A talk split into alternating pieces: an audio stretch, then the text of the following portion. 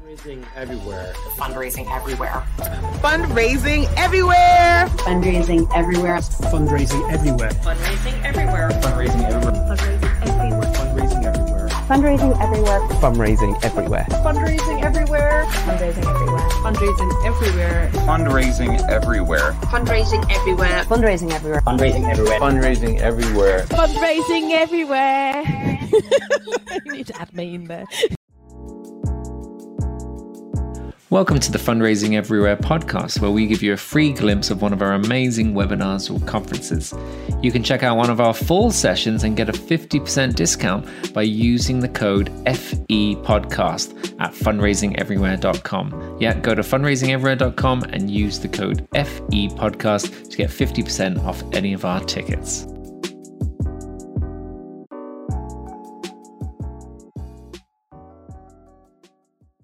Good afternoon, everyone. How are you? Lovely to see you all uh, virtually. Thank you very much for joining us. My name is Simon Scriver. If you don't know who I am, I'm a nobody. No, I am uh, one of the co-founders of Fundraising Everywhere and Everywhere Plus, um, and I am your host today. Uh, I will be speaking to the wonderful Josh Leigh, who will be uh, telling us all about Facebook uh, shortly.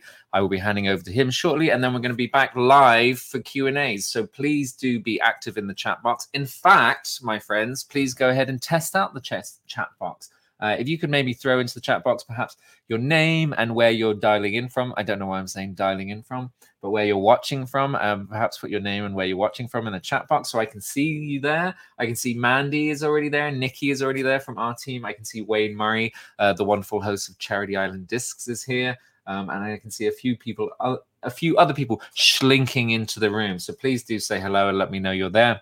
Remember, you can throw questions into the chat box at any stage throughout this uh, webinar, and then when we come back for our live Q and A, uh, I will be working through them and, and picking Josh's brain and trying to put him on the spot and trying to get him all flustered and freaked out because I've never seen Josh get flustered or freaked out. Uh, hi, Isabel. Oh, Isabel's in Berlin. You must know Josh, surely, don't you? And then, uh, yeah, we've got some people coming in. So let me tell you what's happening today. So, first of all, we're going to have our webinar. Uh, we'll be talking about Facebook advertising and how that's become difficult um, uh, for charities, for NGOs, for nonprofits, because Facebook keep adjusting their algorithms and their rules and their changes. And it's stuff that goes way beyond me. But that's why we've got Josh in, because Josh is a bit of an expert on this stuff.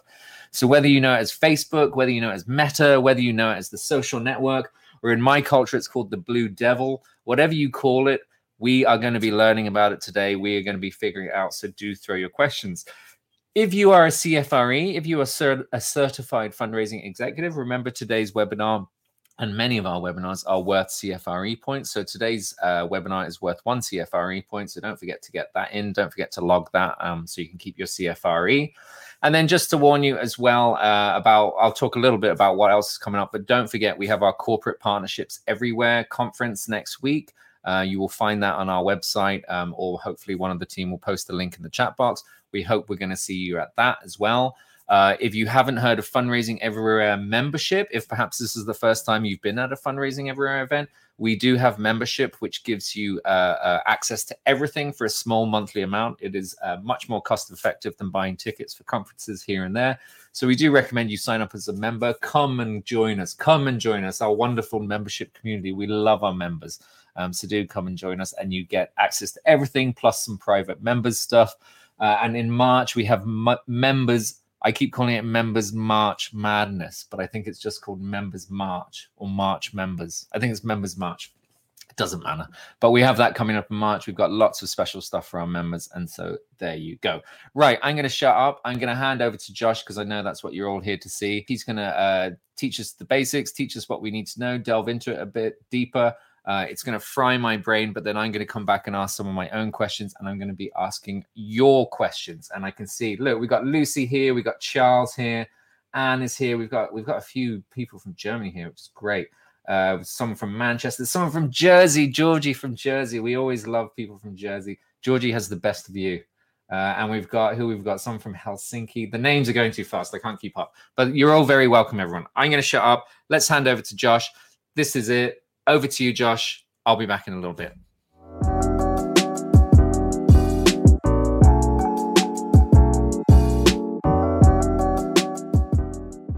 welcome to the February webinar with Fundraising Everywhere. My name is Josh Leigh. I'm the digital media specialist here at Social Social.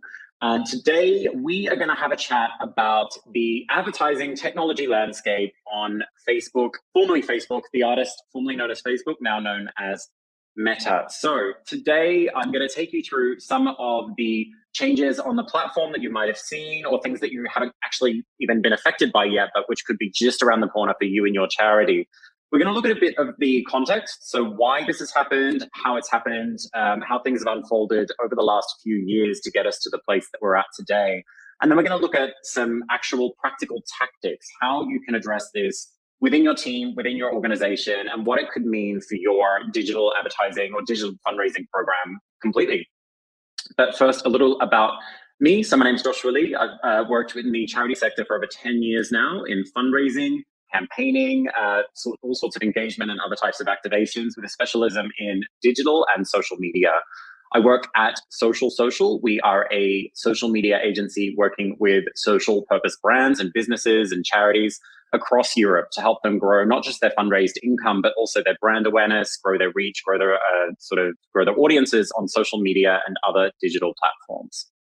This might be haunting you, it might be haunting your dreams and your nightmares as it's haunting mine. Um, on November 9 last year, Facebook, formerly Facebook, now known as Meta, published a press release saying that they would be removing detailed interests from their advertising platform related to what they deem to be social issues. This is a broad kind of uh, umbrella term that they use, and you may have faced uh, rejections based on this policy over the over the last few years, and we'll talk about that in a little bit more info, but a little bit more detail. But essentially, this is something that's going to have a significant effect on the ability of charities and NGOs and social brands to find new audiences on the platform, and even to target uh, their existing audiences who might be interested in their own brand names. So a lot of social business brand names that could could be removed. Yours could be removed.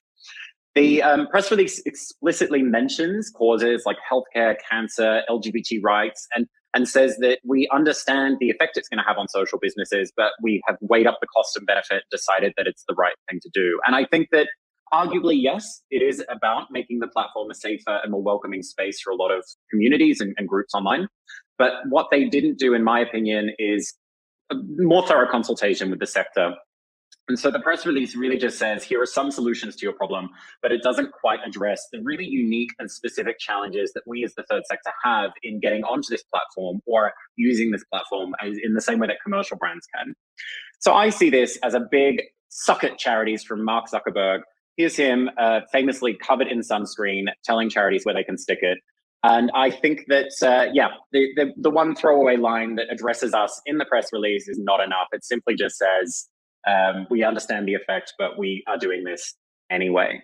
So, what I want to talk a bit about today is the long, boring history of how Facebook's ad policies became so toxic for NGOs. We're going to wrap that up in just a couple of minutes. But as you can see, over the years, from about 2016 onwards, there's been a big shift in the way that Facebook and, and now Meta operates around what it deems to be social issues. And these are issues that are politicized whether or not the that audience is being political about it. So, for example, the climate crisis is escalating significantly, especially over the last five years. The way it's talked about, the IPCC reports, etc. It's become a political issue, and therefore the platform wants to suppress that content. What that means for us in the NGO space is that organizations like Greenpeace, WWF, and Friends of the Earth can't target uh, anything related to the climate crisis or put that into their creative content for risk of being rejected on the world's biggest, one of the world's biggest advertising platforms. So I won't go through the boring history, but I'm just going to show you a couple of things to get you to give you a sense of the context why this could be happening, um, external factors that could be affecting the way you're advertising on the platform. And, and one of the biggest ones is the new data protection regulation of legislation that's been rolled out around the world. So GDPR came into effect in May 2018, as I'm sure a lot of my Europeans on this on this uh, webinar would know. In North America, we have the CCPA, the California Consumer Privacy Act, which applies a lot of very similar high level uh, audience led first party data protections and is trying to affect that on the uh, the social media platforms that we're advertising on. But between the the shifting sort of legislative environment over the last few years has made it more and more difficult for social media platforms like Facebook and others to continue operating the way they were. I would say there's also a growing supporter awareness of data protection and their personal privacy. Um, I think I'm based here in Germany, where we have a very strong sense of uh, Datenschutz and data protection. However, I think overall, there's been a really big shift in the way consumers and supporters think about their data, their personal data, as something that needs to be protected or used uh, for them and not against them. And third is there's a huge um, court case going on in the US targeting the big tech brands that control our everyday lives, basically, everyday consumption habits, everyday advertising, the way we connect with each other. These four are being uh, looked at, the big four, four big tech brands are being looked at for their data privacy, for the way they've been used by um, political forces. And as a result, they are looking for ways to kind of dust off uh, their reputations a little bit. And so I think that when you add all of this together, they are trying to do things better and trying to be better. But of course, they're really all still just evil, um, which I think is a shame. But yeah, this brings us back to the press release of the 9th of November last year. And so we need to think a little bit now into the future. What does that mean for our advertising programs at the charities that we work at or the social brands? What does it mean for even down to the, the tactical information? How do we reach our audiences, the creative we use? I'm going to look at some of the advice Facebook or Meta has given, but I'm also going to add to that some advice from my perspective and from our perspective at Social Social. You're going to walk away with some tactical hints and tips, but after this presentation, there's a Q&A uh, for the second half of this talk where you'll actually have a chance to ask in the chat room or share your personal experiences. Feel free to start doing that now, and I'll go through and try and lift out some that we can kind of unpack or talk about together in the round and see what we can do. One, a couple other bits of information I give, just looking a little more broadly across the landscape before we dive into the meta situation, is that other platforms are starting to follow their lead. So Google Ads just announced uh, late last year, it was July, so mid- midway through last year, stricter content policy that doesn't yet affect NGOs. So they're looking at targeting tobacco, weapons, um, those kinds of areas of advertising on the Google Ads platform. Google Ads covers AdWords, so uh, search, but also YouTube and display and an app installs tool as well. So that's actually quite an extensive network. And this is kind of, uh, I would see this as an early step in a journey that could lead to the same place of trying to control politicized content or social issues content on the platform.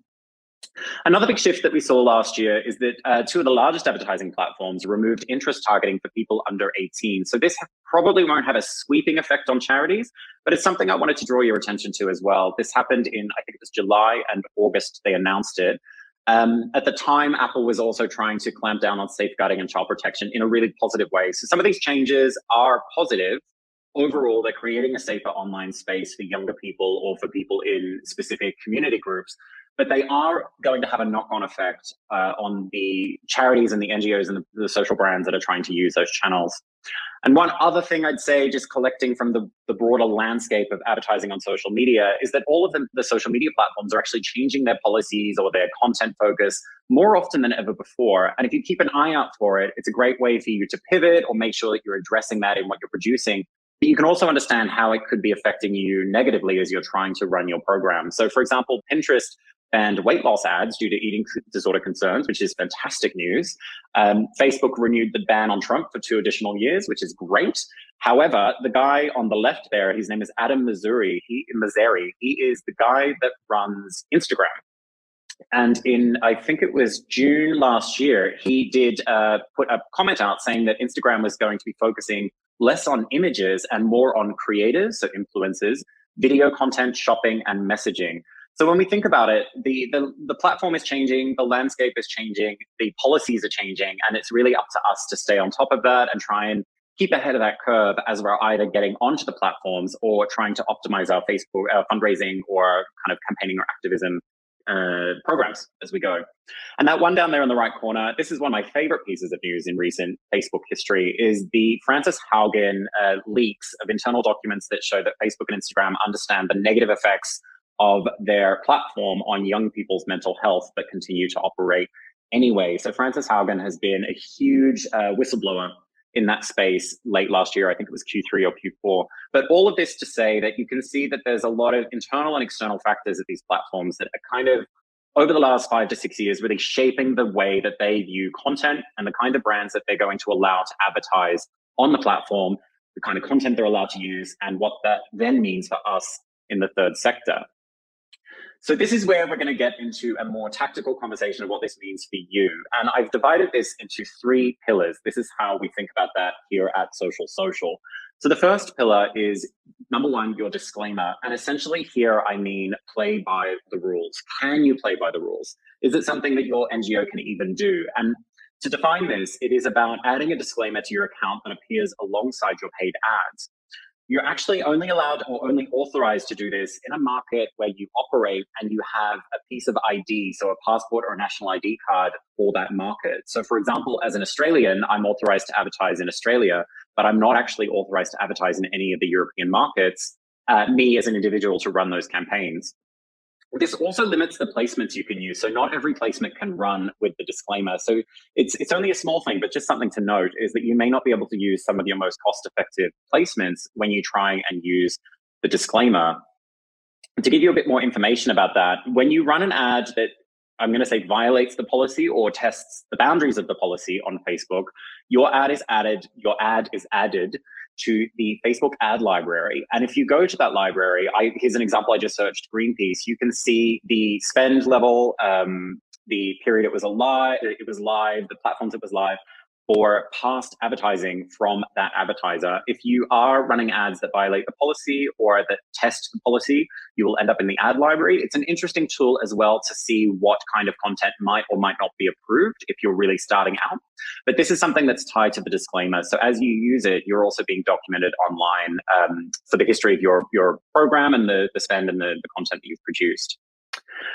And another area of, or sorry, another element of playing within the rules of Facebook is Facebook is actively trying to push businesses to something called the Power Five, which sounds much cooler than it is.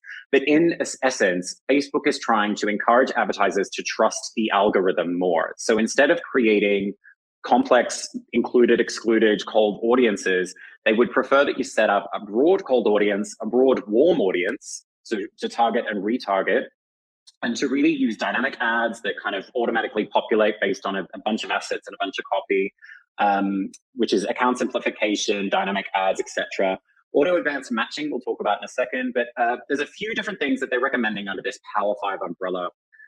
Some of this I do think could be effective for you and your charity. And if you do want to have a chat about that, bash it into the chat room and we can talk about it in more detail. But I think this ignores a lot of the very unique challenges charities have, particularly needing to get a strong return on investment for anything that they're they're kind of investing donor money in. I think there's a bit more respect in the money that you're investing, whereas commercial brands can obviously experiment with these more algorithmic algorithmically driven uh, methods for running your ads. We, I think, want to be a little more in control. We want to know that we're not wasting donors' money. We want to bring in the learnings we have from other advertising channels. So we know our direct mail audiences really well. We might know our TV and above the line channels really well.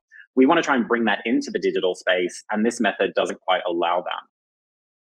So outside of playing by the rules, which I mean, if you like me, you're a bit of a rebel, you don't want to play by the rules. There are ways to test the boundaries of the advertising policy on Facebook or on Meta. And so this is where you can look at your audience and your creative and test, learn, and adapt your creative based on what you see being effective and what you see being rejected. One challenge I see here with the audiences, particularly, is that broad audiences might limit your strategic, uh, your strategy, and your learning. So, as I said, if you've got a wealth of knowledge of fundraising in your other channels, how do you bring that into a platform that doesn't let you set up those same audiences? If we're all moving to very broad audience targeting, what does that mean for us to be able to report on and derive learnings from our from our marketing programs, and then optimize to reduce spend and really make the most of donor dollar? The other element is the weaker creative could limit your performance. So I'll go into more detail, but Facebook literally lists within their policy the way that you could and the way that you should speak about certain political or social issues. And you'll see that it really becomes so weak that it risks being ineffective. And if you're running weak creative and weak uh, audience targeting or weaker audience targeting, you're in a position where you're probably not getting the right value for money that you need from a platform to continue advertising on it. The biggest red flag I'd, I'd, say here, though, is that with multiple rejections, you can actually have your ad account shut down and potentially your entire business manager. And I say this as, as a big warning that as much as I, I, I think you might need to test the limits of what you can do on the platform, I would also really strongly advise that you keep an eye on the uh, account, what is it, account quality section, just to make sure that you're not risking rejection, too many rejections, and not risking a shutdown. When we look at the audience targeting, um, this slide, don't sort of get too caught up on the words, but I just wanted to show that you've got the spectrum of cold audience targeting through to warm audience targeting. Facebook is really advocating for broader audiences, so really focusing on demographics, so age, binary gender, so not even kind of acknowledging broader gender targeting, location targeting, um, rather than focusing on audiences that you might know well from your other program areas. So those basic demographics and those non-social affinities. Where I say non-social affinities, this uh, kind of touches on more traditional marketing, where instead of saying, I know that this audience is a niche audience interested in charity and activism, you have to go a step back and say, what else do I know about them? What newspapers do they read? What shows do they watch? What, what commercial brands do they engage with? And it's a really uncomfortable way to think about a charity audience where we can no longer target them because they believe in something. We have to target them because of the products they buy, because essentially Meta is still commercial brand friendly. In the middle there, we've got our lookalikes and advanced matching. So advanced matching is the ability to track data in the checkout and the at the point of conversion and pull that back into Facebook. It's in the settings and it's something that is GDPR compliant because it's there, but it's up to you to decide how you feel about that as a brand. If you want to ensure that when someone converts their donation, they give their donation, their email address, and potentially their name and other data could be pulled back into Facebook so that you can actually find more people like them it is part of Power Five. Um, I think it comes down to your internal perspective on uh, your internal reading of GDPR, knowing uh, the market that you're advertising in and the, the, donor base that you speak to. And then lookalikes, uh, I'm sure you're all familiar, but people that look like your warmer audiences is also an option. So somewhere in the middle there. And on the right, I just want to address this is that Facebook is really pushing more towards custom audiences. So creating audiences based on people that have engaged with you in the past, based on your pixel on your website, but also based on an email list. And this is another one that I've worked in house on the charity side, and we decided against using an email custom audience when that was first introduced a thousand years ago because it wasn't against GDPR, and this is pre GDPR. It wasn't against the current Privacy Act, but it was more that we uh, had a position against the misuse of data. So it put us in a position where we wanted to be campaigning on the correct use of consumer data and not creating audiences with that data when they weren't aware that we were doing it. So it's it's not anti GDPR, and it's something that I think is more and more accepted uh, over the years since it was first introduced. But you can see here the spectrum of colder audiences, warmer audiences, and the ones in the middle. And again, if you want to have a more tactical in-depth conversation about any of that, jump into the chat box and we can have a chat about that in the Q&A. I mentioned earlier that when it comes to your creative, Facebook is, or Meta rather, is really pushing for you to come at that from a different perspective and I would say weaken it. You can see here, this is lifted directly out of the policies related to social issues, elections, politics, etc. And where, for example, civil and social rights, your ad might shockingly talk about people's civil and social rights, Meta actually wants you to really boil it down to just a single sentence that just says something. It doesn't actually speak to values. It doesn't kind of attract people who want to support or donate. And then when we look at, for example, environmental politics and health, you can see that you can no longer really make values driven statements about these things, but rather just make empty factual statements. And I think that obviously we want to balance the emotional draw to, that drives people to fundraising with a factual, factual and rational one. However, as fundraisers, we know that the strongest way to encourage someone to support your cause is to connect them with a beautiful, honest, and authentic story. And how can you do that when the platform is actually asking you to make it weaker? And so my big question there is, is this strong enough to have an impact? How is it that Meta can encourage this as the only way to work within their rules if this isn't strong enough to actually activate an audience and get them to support your cause. And the third one I'll talk about, which is a bit of uh, going in a completely different direction, is to look at your media mix. And so here we've seen your disclaimer, so play within the rules, your audience and creative play on the platform, but not really within the rules, kind of testing the rules. And the third option is actually to leave the platform, not entirely, but just broaden your media mix outside of the Meta platform. So move away from Facebook, Instagram, and explore things like Google Ads, TikTok, and more. The integrated storytelling across these platforms really improves the performance of each channel. So really bringing the uh, the story to each to your audience in all of the places they are. When we uh, this is and I'll just say here this is not scientific. This slide is super super basic, but I just wanted to give you an indication of what you could expect uh, in a sense of ease to difficulty and cost, so low cost and high cost. And when I talk about low cost and high cost, I'm focused just on your media budget. So, uh, for example, in the high cost and not super easy, not super difficult section is Facebook, Instagram, so the Meta platform. The price on Meta has been increasing, um, I would say, somewhat significantly since last April when there was a tracking change by uh, Apple in the iOS 14 release. What this did was limit Facebook or limit Meta's ability to optimize target audiences, optimize audiences, and report on those audiences and attribute. There was a huge campaign against it, against the iOS change by Mark Zuckerberg, but obviously it didn't work. As a result, across all Facebook advertising, all Meta advertising, it doesn't get easier to say Meta instead of Facebook, does it? Across all Meta advertising, uh, a general increase in prices, and that's your CPM going up. I have seen this go up a little bit, but I've also seen it stay low on certain causes. So it really depends on the target audience and, and kind of if you're using Facebook more than Instagram, for example, what pricing you might see.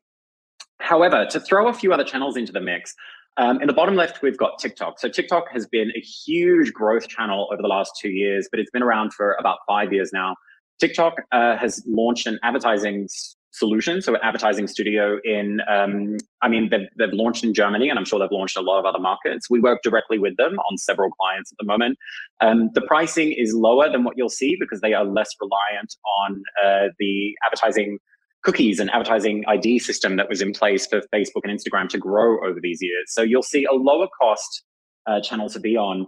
I've also marked it as slightly easier because the more authentic content or creator content is super effective in that place, in that uh, channel, in that platform. And what this means is you don't necessarily have to invest in more polished or high value content, but you can really lean on the authentic, behind the scenes, inside track content that you also know works in other areas of your fundraising program. And then in the bottom right there, we've got slightly higher difficulty, but still with that same low cost. Um, the top one there, YouTube. YouTube, you do need content that fits a certain model of video advertising. Um, they actually have a recipe that they give you for what is effective and successful in that channel. And it is a little more, uh, I would say, labor intensive to produce or a little more resource intensive compared to the Meta platform and definitely more intense than TikTok. And then I've also put in Pinterest and Snapchat. I um, have seen bits and pieces on those two platforms. I think the Pinterest audience is significantly smaller than the other platforms, and Snapchat is a much younger audience. So it could be that they aren't the right fit for your brand. However, they might offer a lower cost media, probably with just a little more uh, resource investment in the quality of the content you're producing. So you may not be able to use a lot of found footage or inside track footage for those video first platforms, and you can't really use image. You could use image, but it may not be as effective. And then finally, my big statement here is uh, let's work with Adam, not against him. So, uh, once again, Adam Mosseri of Instagram telling us straight to our faces that Instagram is about creators, video shopping, and messaging. At the time, every headline in the tech and social media space said, Oh my God, is Instagram not about images anymore?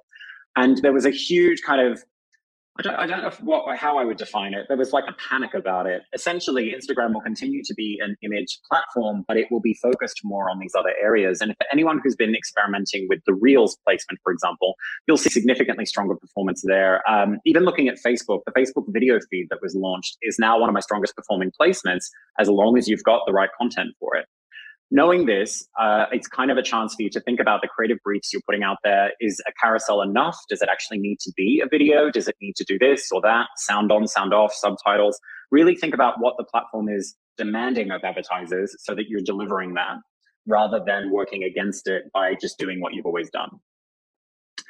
But wait, I hear you say in a dramatic gasp. Uh, when we look at these three areas, I know the the, re- the reaction. I know the way you guys will feel about it. So, for example, the disclaimer: the challenge might be that you're not a national in the market you operate in. As I said, I'm Australian. I can't advertise within the rules with across Europe. Or your brand operates across multiple markets. How can you have an impact? I've got several clients who run from one European office. They want to promote a cause across international borders. They've got a footprint that covers a lot of Europe and they can't actually advertise within the rules. When we look at our audience and creative, how can I discuss issues like the environmental crisis without using the word environmental? That's the future that Mark Zuckerberg sees uh, from his wakeboard in Hawaii with too much sunscreen. That's what he sees for NGOs and what uh, what he expects social issues brands to be talking about or being doing. Um, and I think it does present a huge challenge, and we need to think of it creatively. And then, how can I share authentic stories while watering down my content to meet the policy? As I said, fundraisers, one of our biggest weapons in our sort of fundraising is our beautiful storytelling, the authenticity and the narrative elements that we bring into the marketing that we do. commercial brands have put a pair of shoes on an Instagram feed and try and sell it, but we don't do it that way. And I don't think we want to be doing it that way. I think we want to try and retain as much of the magic of fundraising as we can while moving onto these platforms. And then finally, the media mix. I don't have the budget or support to explore new channels. I mean, as a really just a direct thing to say is you may not have the budget not to do it. If Meta is increasing its pricing, or the, the pricing is increasing for reasons outside of their control, but if the pricing on Meta is increasing so much and you just want to continue running a carousel ad from a few years ago, you, are not going to be in a position where you can find that sustainable. And and really, I implore you all to start experimenting now, so that as the the landscape shifts, you're you're ready to take that on. Uh, and another one, I know my audience is on Facebook and Instagram. They're not on TikTok and they're not on YouTube yet. I would argue that you should have another think about that. Most, uh, I think it's 50% of TikTok is now over the age of 30, um, and YouTube has been around for nearly 20 years. These are platforms that have got a huge, nearly 20, something like that. These are platforms that have got huge audiences. Um, they are some of the biggest advertising spaces in the world, and they're offering really good rates right now. So overall, definitely start looking outside your media mix. And then finally, I just want to share just these six additional comments, so three on this slide and three on the next, before we dive into the Q&A. But overall, I've got some uh, clear sort of insights or directions I can sense in the sector now, and I would encourage you to start thinking about. Firstly, more first party data. In the third sector, we collect a lot of first party data so that we can use that to engage with and, and sort of communicate with our supporters through post, through email, through other channels, telemarketing, SMS. Um, really continue to grow those files and build those first party relationships. In the next 12 months, we will lose cookie tracking. So we will not be able to do the acquisition campaigns as effectively or cost effectively as we have so far. Um, it could also limit our ability to do other kinds of advertising on these platforms. So really uh, growing your first party data and then using that in a GDPR or CCPA compliant way in your advertising um, and making sure that you're really bringing the story to life for your existing supporters more channels, more integration. I think we just talked about that one, but really look uh, to expand your media mix and try and find other places that offer the same low cost. If it has a different creative approach, I mean, if, if you know it takes about three months to produce a direct mail pack, think about how long it could take to produce a video that could run at a higher volume on YouTube for a lower price to generate the same amount of revenue. And really try and think about how you can fit what you know works into these new channels, but also adapt to make them work for you as well manage expectations. This is something that um, I think kind of comes from the, the agencies and the consultants that support the third sector, as well as people within the third sector.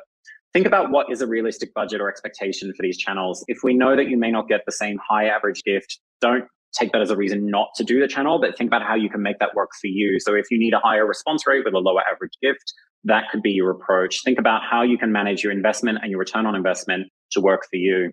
I would overall say be cautious, but please be brave. Experiment early to protect your programs for the future.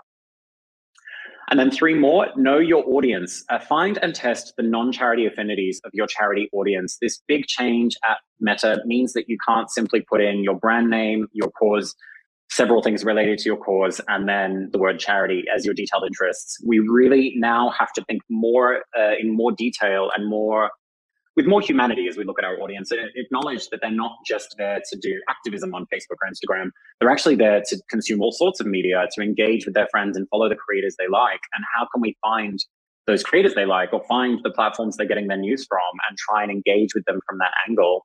Think audience first rather than channel first or rather than internal department first. This is something I think a big shift to digital means putting your audience at the center of what you do not thinking I need to do a campaign, therefore I'll go to direct mail, but rather I need to reach this person. How do I get to them?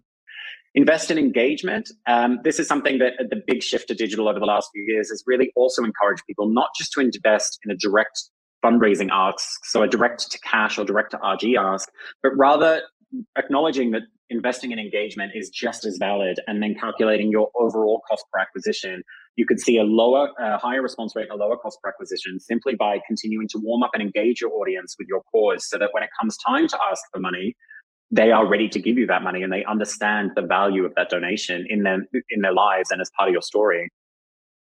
Um, and better aligned with the platforms as well. So fit to the platform rather than turning a DM pack into a carousel ad. And I know I've said this as an example a couple of times, but this investing in engagement recognizes that in Instagram is an engagement place. It's where people go to find content they like, to double tap it, save it, share it, comment on it. why not lean into that and really make that work for you rather than simply trying to push cash asks into their newsfeed in, in a way that looks like a direct mail pack? And then finally, invest in your team. So we have an amazing gift for storytelling and fundraising fundamentals. It's about upskilling for digital, where you've got the fundraising skill set, or bringing the fundraising skill set to your digital teams. And I know this one is a bit of a challenge at the moment. There seems to be a complete lack of performance marketers in digital channels across not just the third sector, but commercial brands are struggling to find the digital performance marketers they need this is an opportunity for us in the fundraising space to say, well, what is it we need in a performance marketer? It doesn't just have to be someone who can get the lowest cost per acquisition, but it really has to be someone that understands fundraising fundamentals and really gets the, the, the gist of storytelling and making the ask in the right way and bringing that skill set into social media advertising for charities. So with that, I will hand over to myself uh, in the in, for the rest of the session, where I'll have a chat with the team at Fundraising Everywhere and answer some of your questions about the tactics or the history or all sorts of changes happening at Meta and what that means for you and your charities. So jump into the chat bot and ask me anything you like. There once was conference held online that helped me reach some goals of mine. The crack was great, the speakers best, oh fundraising everywhere go. Ha! Soon may we learn from home with pets and tea and people we know. One day to better yourself, we'll learn so much and grow. Hello, Josh. How are you? G'day. How's it going? How's it going, everyone in the chat box? G'day. G'day. yeah, it's, it's buzzing over there. You're really hamming up the Australian accent today, leaning into I just do it for the attention. It's just for the attention. I don't even speak like this. Trust me. Yeah, yeah, fair enough. Um, come here. While while questions are coming in, there's a few questions I want to co- I want to cover, um, and and other questions that people have asked. But for me, it's like, can I ask you a big question first, which is about what what should we be thinking about this all? Because obviously, every mm. platform, mm. all these data things, they're getting like stricter. So as fundraisers or marketers, it's becoming more challenging and difficult.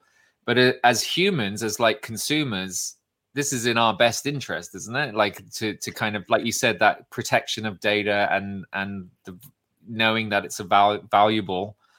W- what should we be thinking? I feel like torn that this is yeah, annoying, but at the same time, as a consumer, it makes sense. I would say the exact same thing. I I really see where Meta is coming from and the other platforms in, for example, reducing detailed interest targeting for under 18s. It makes total sense and the press release that I referred to from uh, formerly Facebook, the artist formerly known as Facebook from last November, it really clearly states that they believe this is in their best interests. Not sorry, their best interests, of course it is, but in the best interest of those audience and, the, and those communities that they're trying to protect by taking away our ability to target them. So I, I really understand where Meta is coming from, and I have to say that I am somewhat on the fence when it comes to that side of things. But I think a big part of fundraising is connecting with people about those those things that make them special, and then telling them how they can help other people whose lives are affected in the same way. And I, I think it's just the, the, pros and the cons when you weigh them up. It, it, feels to me like Meta didn't consult the sector. They didn't consult mm. charities. They didn't consult advertisers in the third sector and say, how could this affect you? We get one throw line in that press release that just says, we know this will impact the, the fundraising and marketing programs of charities around the world full stop, nothing else.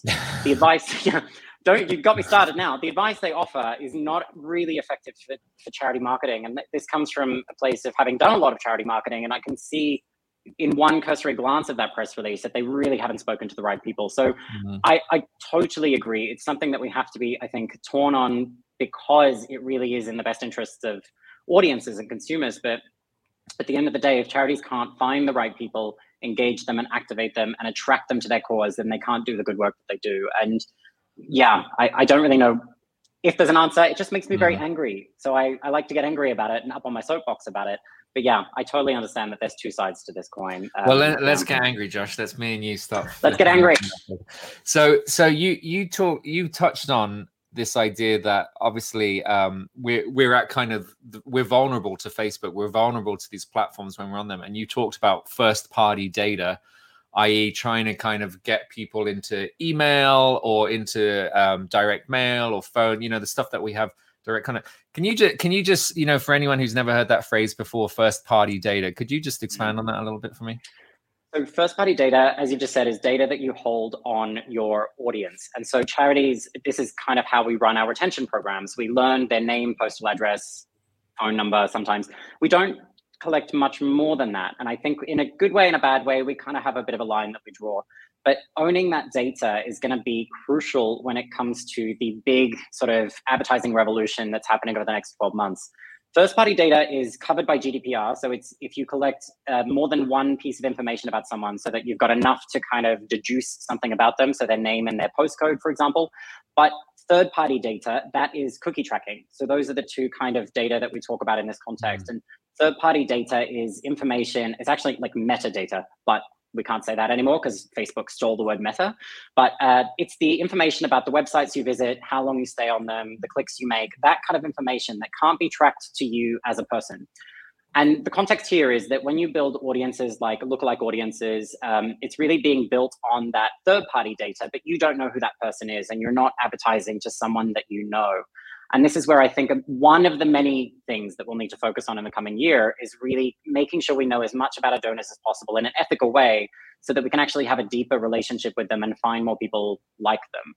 Um, that third party data tracking I mentioned, so the, the big iOS change from last April, that was removing third party data tracking for iOS devices. I, somebody asked a really interesting question Mm. in, the, in the chat, and I wanted to mention that actually yesterday Google announced they will be removing the same mobile tracking from Android devices.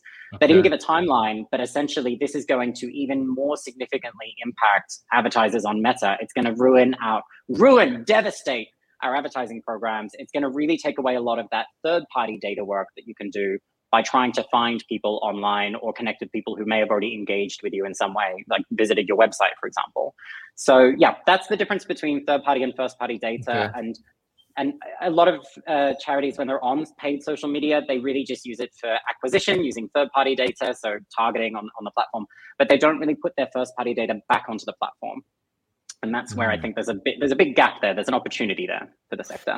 So you're talking about. I mean, I mean, I suppose this kind of relates to Sophie's question here. Sophie's t- Mm, said, "Excuse me." You mentioned using email lists is becoming more and more accepted. It would be great to hear a bit more about your current stance on this and how common type of targeting is in the charity sector. So using existing email lists within these social platforms, actually, kind of to retarget people and and get lookalikes and stuff like that. You're a big fan of that, are you? Absolutely, huge fan. Well, okay. Again, I understand that there's a there's a line and and that we have to really um, recognize that. But increasingly, I'm speaking with clients in the third sector who are realizing that with these big sort of structural landscape changes in in digital advertising and losing the ability to use third party data, they realize that they've got that gap in their privacy policy.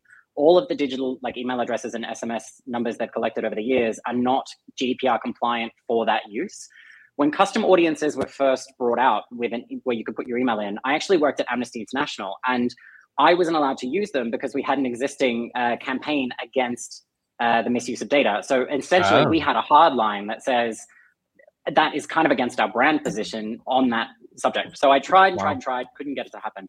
And I think a lot of other NGOs maybe had that same feeling, but without that intense brand position on it, but rather an ethical position. But I've had conversations in the last week or two with with clients where they've kind of seen that we're now losing our detailed interests related to causes. We're losing a lot of the ability for that third party data to deliver what we need. How can we use our first party data more? And we already do it with direct mail. Like we, we punch the existing records back into a channel to get results Yeah. this is an extension of that. It is just in a digital channel. So I think that it's it's more that I don't want to sound like I'm pushing against GDPR or pushing against ethics. I think there's just that we need to think about it a bit more and maybe redefine our position as a sector on that. Not that there is a single position, but really I think uh, there's a lot of potential there, and a lot of people are starting to see that there is potential. It's not necessarily unethical if it's done properly and it's done compliantly. And on the other side, we, we may not have a choice for much longer. So. Well, well, let's talk a bit about ethics. You know, because this is this is a real question, and you and I have talked about this before. Um, but Tori's asked here. Tori said about TikTok. Have you had any conversation with charities who are concerned Mm. about the ethics of it as a platform? There have been some questions over it, and I know it causes some worry amongst stakeholders internally. Um, so, would be interested to know how you've addressed those. And I mean, I, I think that extends to all socials, isn't it? I mean, Facebook Yeah. there's huge ethical questions around being you know part of the blue devil snapchat there's problems with the yellow plague and then tiktok will call uh the musical depression so, so all these social platforms they have negative negative sides to them Do you just Where- sit up at night coming up where with these names? where do, where do we from? balance that with Yeah. us as nonprofits trying to lead by example trying to be the best we can be should we, should we even be touching these social media platforms because they're all pretty negative, aren't they? Yeah, absolutely. Speaking to Yeah. speaking to someone from social social. coming from social social i have an official position but no i i think i absolutely see that and i think that uh, the, the i, I want to look at it from gdpr but also from the consumer like the audience and the donor perspective they are gdpr compliant so gdpr has a partnership agreement with the us called the privacy shield that you may have seen in the press last week is now put us in a position where Meta threatened to pull out of the European Union Yeah. as a as a platform. So we've got these really ridiculous conversations happening at the very top. That'll probably never happen, but uh, essentially, when we focus on TikTok specifically, TikTok, I think, has been in a, a more unique position because it's a Chinese app and there's a lot of politicization around that. And Okay. initially, the data was stored in China, but they actually set up data centers in the US to move US consumer data over there. They are actually launching an EU data center this year, and that will sit within the EU. Their data is currently covered by the GDPR uh, US privacy shield. So there isn't a genuine concern. I think it's more of a politicized concern, in particular when Trump was in power and all that nonsense. But uh, this year, they will be opening a, an EU based data center, which will essentially mean that all European Union citizens and probably the UK and Ireland and other kind of I, Ireland is in the, the EU, yes, but the UK they'll be in that center rather than being in China or being in the US, and I think that's going to be a big step in uh, sort of not the right direction necessarily, but like in the direction of moving away from that fear. But I think that's more of a politicized issue than a than a real issue from a GDPR perspective. It is actually all um, kind of compliant.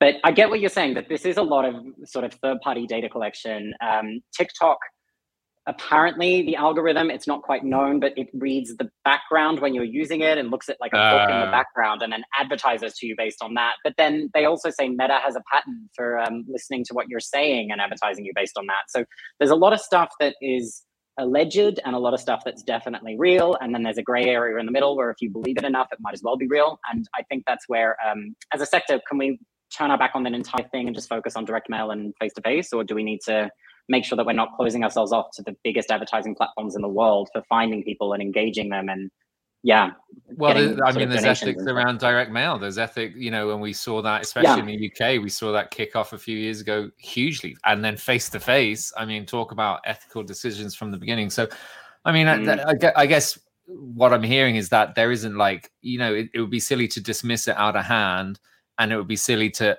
to accept it no questions asked but every organization every person has to has to find that balance. Like wendy said 25% of their individual unc income comes from social media which is impressive wendy. Nice. Um, so Yeah, they can't job. afford they can't afford to walk away from social media and that's that makes sense And I think we're going to see that increasingly as other NGOs start to be more and more on paid social media. And, and when I say that, I don't just mean the Meta platform, but also the Google Ads platform for YouTube and search, and the TikTok Ads Manager platform, and then Spotify and the others use their own platforms. But essentially, as more and more of us start to not just dabble, but actually build uh, programs that are reliant on that, Mm. where does that leave us, especially when those platforms are changing their policies constantly? But I think we're going to see that. And of course, we're not going to do away with direct mail or email or anything else, but it's all going to complement each other. And I encourage that. I really want to see that in the sector.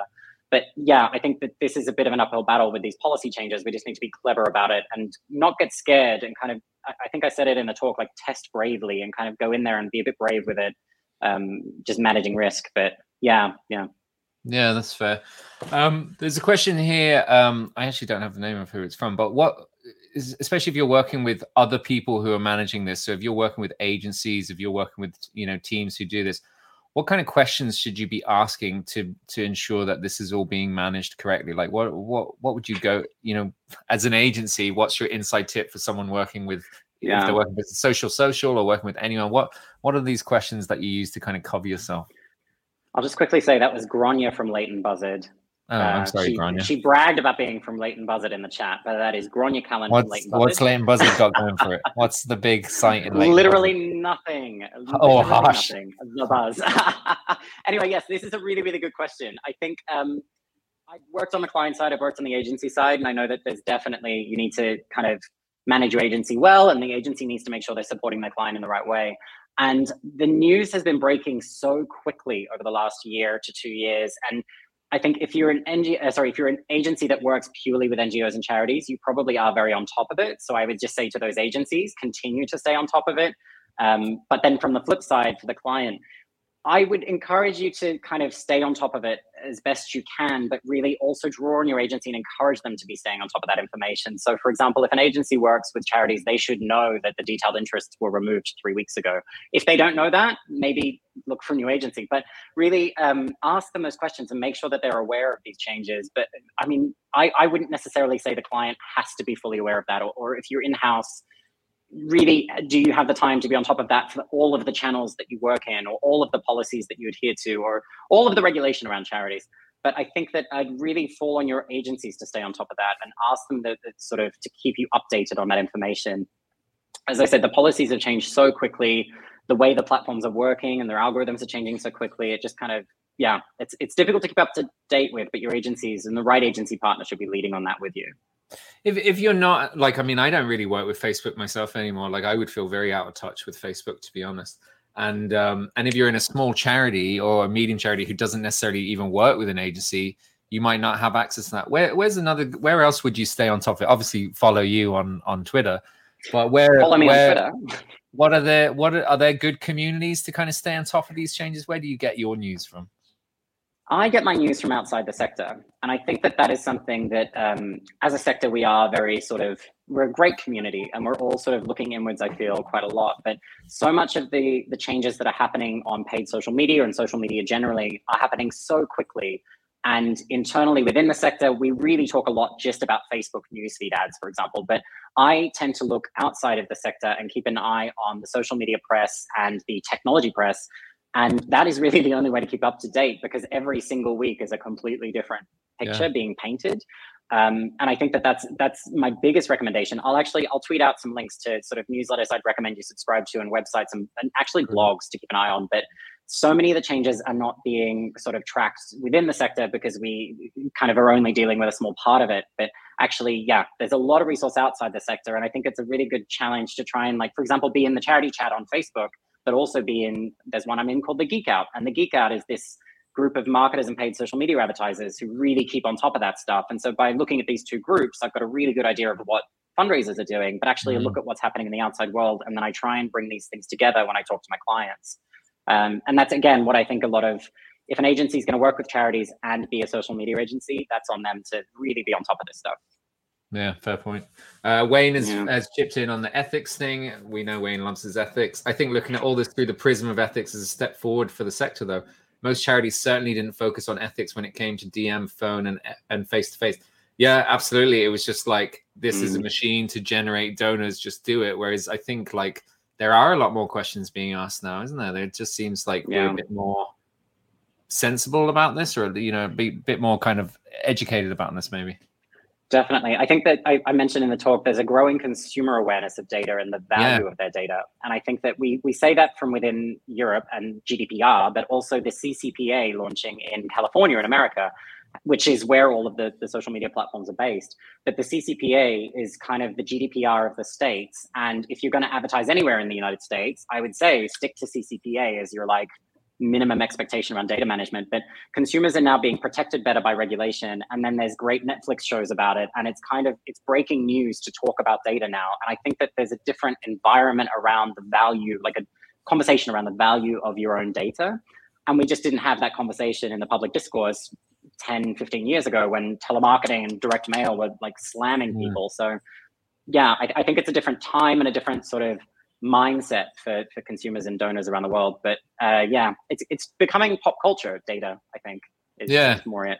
Yeah. And, and I think it's like D- Damien O'Brien, who's a, an Irish fundraiser. He's he I can't remember exactly how he phrased it, but he made a great point around for for years we kind of had assumed someone not opting out, we assumed that's an opt in.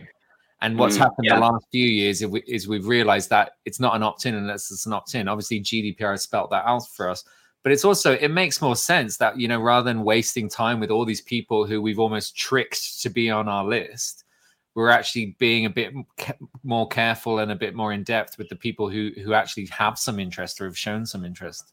Absolutely. And for anyone that was like unfortunate enough to work in marketing in the dreaded days of may 2018 when gdpr was introduced that I, I, mean i'm in germany now where they probably already had 10 times the data protection, so they probably didn't Yeah, yeah. But What in, in the UK, they're like, we're going to reduce to GDPR. In the UK, we suddenly had, as you said, we had this huge, um, I'm going to say shitstorm if I'm allowed to swear. And uh, for example, I had one client with an SMS file that was, I think, like 40,000 records or something, dropped to 8,000. But what we looked at it as an opportunity to really focus on the right donors with the right message at the right time, continue the testing, and continue to try and work with that data file. We lost a lot of records, but what we maintained and retained was probably the strongest, most likely to respond. So I think it was a good opportunity for us to think differently about our first party data and really, I think, respect it much more. And I think that we can take that a step further now and say, well, what more can we learn about our donors ethically that will improve the experience they have with us? If we get their date of birth, we can send them a birthday message. Maybe use that data for other things as well, like try and mm. speak to them in a more sort of human and human way, humanity, as Wayne loves. Um, yeah. So I think there's, there's definitely ethically how much data do you need to hold on someone, but if it's done compliantly with GDPR and you're going to use it and it's going to improve your ability to fundraise and campaign and make a difference, then I think it's the right way to go. Cool. I, I'm conscious about time. I have a couple more questions I just want to ask you. Rachel um, in the chat box was asking, what's the best way for charities to gather information about their audience's non-social affinities? So uh, Mm. obviously that's a big question, but what, what's the general approach towards that when you're trying to kind of get people off social or learn learn you know how else you can interact with them besides that Facebook Yeah. form? I think it. I, I, I oh, obviously it depends on budget and the size of your organization, the size of your file. But for example, in the past, I've done audience research projects using platforms like Global Web Index, YouGov, and such. If that is beyond your price range, that's totally understandable. But really, it gives you a huge kind of insight, not just into their social affinities, but as I've said, their non-social affinities. So where I say that, for example, if I can't target someone because they're interested in the environment anymore, but I know that they read The Guardian I don't know, they tend to shop at a certain brand, they tend to buy certain kind of clothes or something like that. I can really paint that picture around the edges of how they feel at the center. And we've become so used to the ability to target them based on just those social affinities that we've ignored the non-social affinities, which is really who they are as human beings. And I think that that's that's something that we we've really dropped, I think, a little bit there. But um, paid audience research is definitely one way to do it. Um, If Mhm. you look into some advertising platforms, they can suggest additional keywords to you, for example. So if you happen to run search engine marketing on Google and you know the terms you want to reach, it will suggest others to you. So that's a Mhm. good tactic as well for just seeing what else algorithmically could be suggested.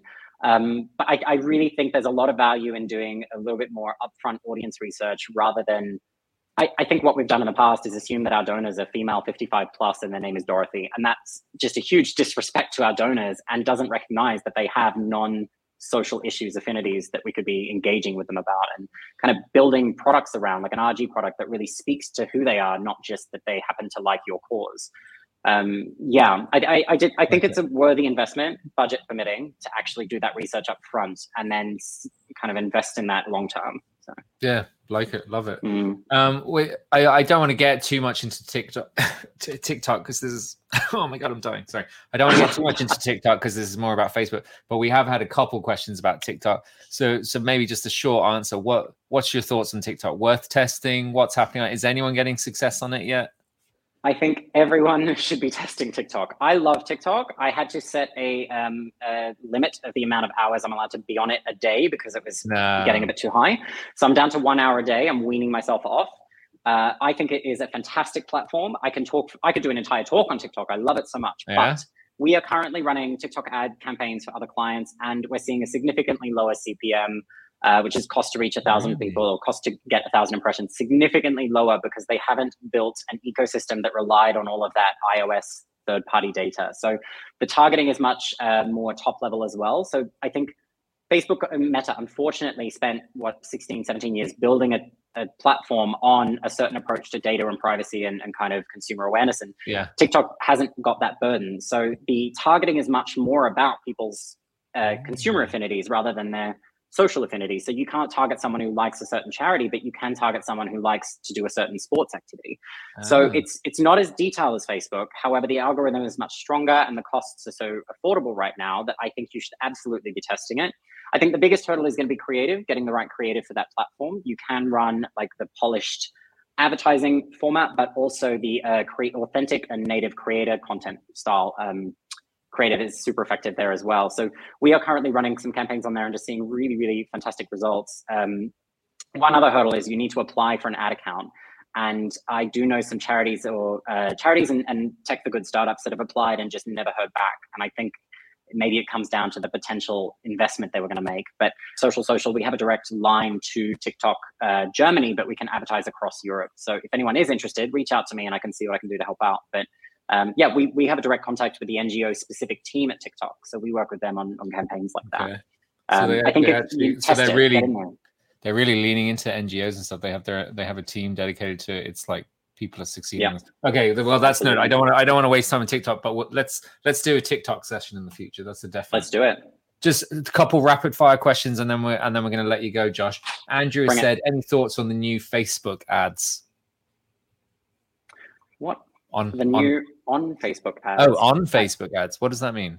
Thoughts on the new on Facebook ads? That's a very good question. I will have to Google that rapidly after this and find out. Yeah, yeah. Okay, sorry. yeah, it, might, just be. I might just be kind of asking it wrong. Uh, so sorry about that, Andrew. Um, someone asked something about geofencing. I think it was Aura asked about geofencing. What is that's targeting by geographical location, which I guess makes sense for organizations who have physical spaces, maybe local hospices, museums, and things like that. Is that Mhm. what people are using that for? Yeah, so you can input, um, depending on the, the, the market you're in, you can input regions, cities, postcodes, all of that kind of data into Facebook's advertising system to find your people physically. The issue that you might encounter is the smaller your audience, the more expensive it will be to reach them. And that's something that um, kind of affects all sorts of the more targeting overlaying you put in Meta, the smaller and smaller that audience gets, and the less effective and more expensive it becomes. Um, and so as a result, I'm usually a bit cautious with that with my clients. And that's where I, I said that that press release really didn't address the charity sector's needs because they they at Facebook are saying do some location targeting. But if you shrink your audience down to try and find your audience in a very specific area, it's going to become so much more expensive to reach them that it kind of doesn't end up in a, a, a valid cost per acquisition. So yeah, it's it's something that I think if it's right for you, we could look into it. But Mm. generally, it's not the first instinct I have for targeting. I would just go nationwide. Okay, interesting. Yeah. Josh, this is this has been really really helpful. I'm going to let you go. I know there's still some more questions there. If you have time, you might want to jump across to the chat box and scoop those up. If we didn't get to your question or your answer, then please do um, feel free to reach out to Josh or reach out to ourselves, and we'll put you in touch with Josh or, or someone who can help. Um, Josh, where is the best place to find you? What's your Twitter handle Uh, start? Find me on Twitter at, at, at Josh Leigh Online or connect with me on LinkedIn and just reach out. I'm more than happy to have a chat about anything or just to rage about Meta and Mark Zuckerberg. I'm anything you want. Give me a call. Or just to hear your Australian accent? just to hear my Aussie accent. You're bogan. What um are you on TikTok? Should people be following you on TikTok? I'm on TikTok, but I just lurk in the background looking at Gen Z do dance challenges. I'm not quite there. I haven't you- haven't found it within dances? myself yet. You I do them privately in, in the privacy of my own home, Simon. I haven't quite got myself in front of the All camera right. yet. Yeah, Yeah, that's- one that's day. my goal. Yeah, okay. Yeah. Josh, thank you so much for your time. We're going to say goodbye to you. We're going to let you go, but thank you, thank you as always for uh, helping us out with this and answering all those questions. Brilliant stuff. No worries. Thanks for having me. Have a good day. Ciao.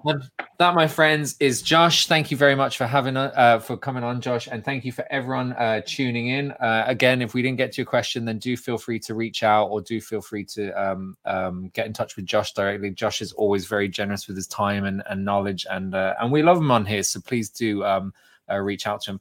We're going to wrap up now. Just a couple of reminders from me. Remember, next week we have our Corporate Partnerships Everywhere conference. So lots of amazing sessions and speakers, including our pitch stop, uh, where fundraisers do pitches online, and you get to see their corporate pitches actually uh, play out on, on at the event. So do book your ticket for Corporate Partnerships Everywhere. If all of these events coming up sounds really intriguing to you and really interesting, then don't forget we have membership. We have uh, membership which you can your organization or you can pay um, annually or monthly.